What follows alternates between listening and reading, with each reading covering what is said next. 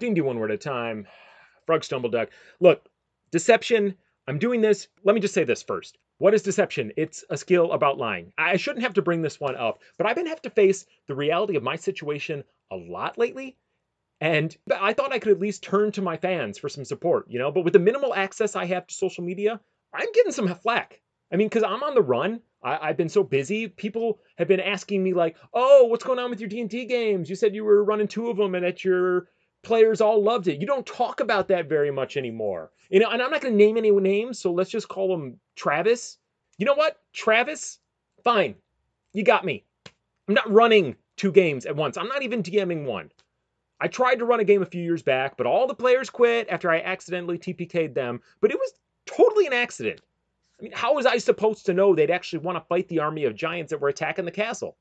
Anyone with a half an intelligence score should have known that the right plan was to cast Reduce on themselves so they could sneak into the giant leader's brain and control him like some sort of infection.